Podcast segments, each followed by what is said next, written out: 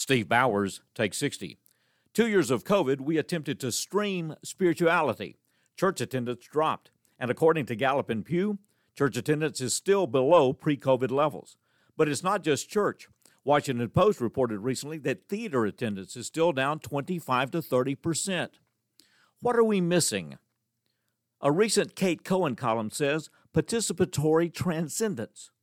Participatory transcendence. What is that? It's that feeling we get when human beings are together. We need that, she says. Is that it? The feeling we get when human beings are together?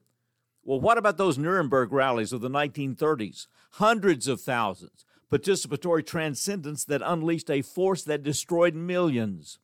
Participatory transcendence, the power in gathering. But are we connecting with something beyond us or just ourselves? Steve Bowers takes sixty.